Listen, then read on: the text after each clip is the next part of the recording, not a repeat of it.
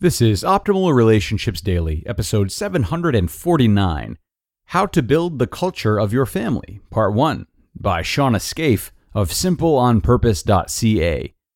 Hello, everybody. I am Greg Audino, and welcome back to the show where I help you optimize all the relationships in your life with friends, family, significant others, even yourself.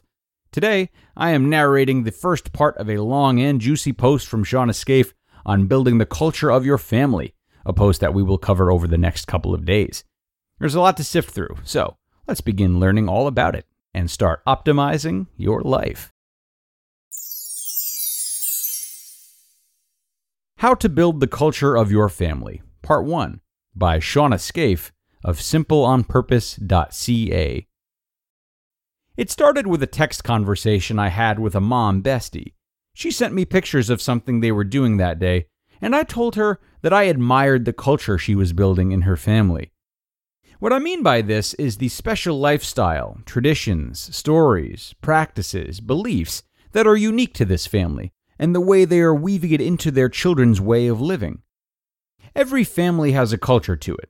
Sometimes it's positive, sometimes it's negative. If you stop to think of the families you know, you can probably come up with a few words to describe their culture. What words would describe yours? The culture is part of their identity, their legacy, their outlook, the way they love, the way they live. It is how they spend their time, how they speak, the activities they pursue, how they treat one another, how they eat their meals. It is in everything the family does on their own and together. I don't think there is a cookie cutter way that can apply to everyone. Some may want to be surrounded by lots of extended family, learning values of rural life and oversized family dinners, sleeping in late on Saturdays and eating hot dogs every Tuesday night. Some may want to be nomadic and crossing the countryside, pursuing an entrepreneurial business, getting up at sunrise each morning to have a paleo breakfast quietly together, moving on to the next town to meet more new people, ever socializing. Whatever culture you are passionate about is the one you should pursue, and pursue it like you mean it. Later, after this text conversation, Connor and I started having a talk about the culture of our family. You know, waffles, laundry mountains, garden fails, blah, blah, blah. As with everything in life, we can do it on purpose, with intention and direction. Or we can let it happen, being reactive to how it plays out. By now, you know I'm on a mission to make things simple and purposeful. So it got me thinking what are simple, intentional ways a mom can build the culture of her family? Not that the mom is solely responsible for all this, but as great Uncle Herb once told me, the mom is the heart of the home, and we have more control over things than sometimes we realize or want. I had some ideas on how to do this, and I also looked to the experts of Google and seasoned moms I'd heard on some podcasts to make this list of simple ways to build the culture of your family. Make a family mission statement. This is something we sat down to do a couple years back, and it has allowed us to make space to think about and write down the way we wanted our kids to grow up versus the way society was funneling us to live.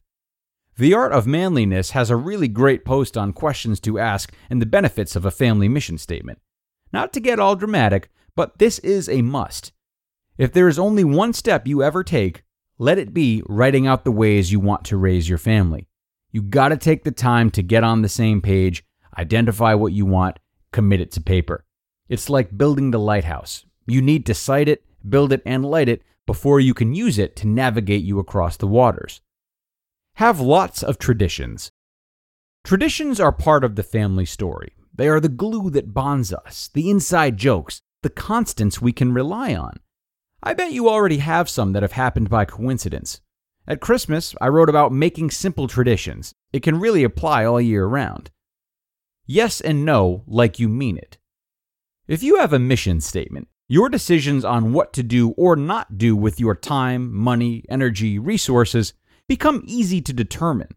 So, if you are a family who believes in travel and hospitality, Maybe you will take in a foreign exchange student and you will wholeheartedly expend your resources to this because it is in line with your values.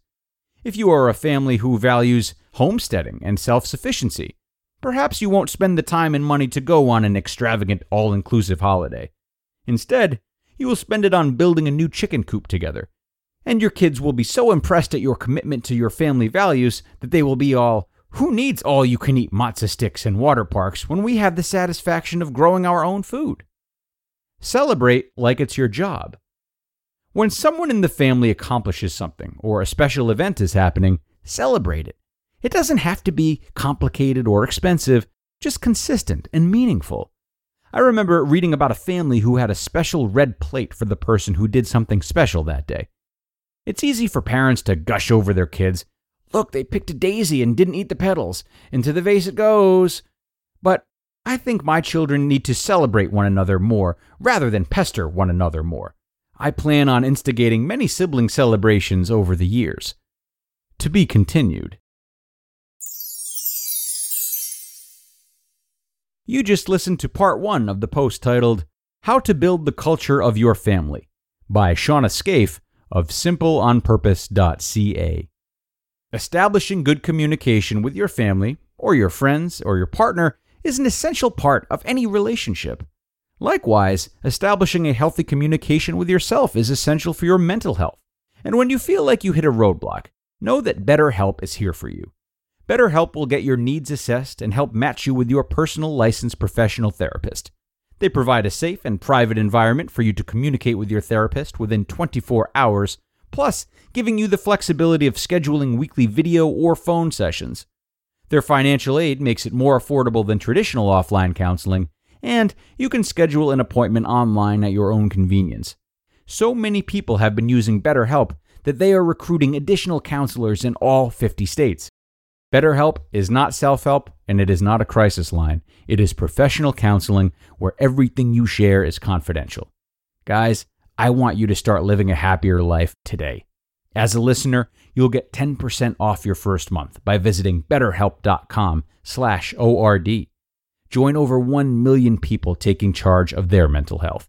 Again, that's betterhelp h e l p.com/ord. Okay, folks, I hope you enjoyed the first part of this episode featuring Shawna's thoughts. I certainly did. There is a lot to be said about what comprises a family's culture, but even more to be said about how to build it specifically. We'll find out what she has to say in the rest of the article in tomorrow's episode. So, I will see you there, where your optimal life awaits.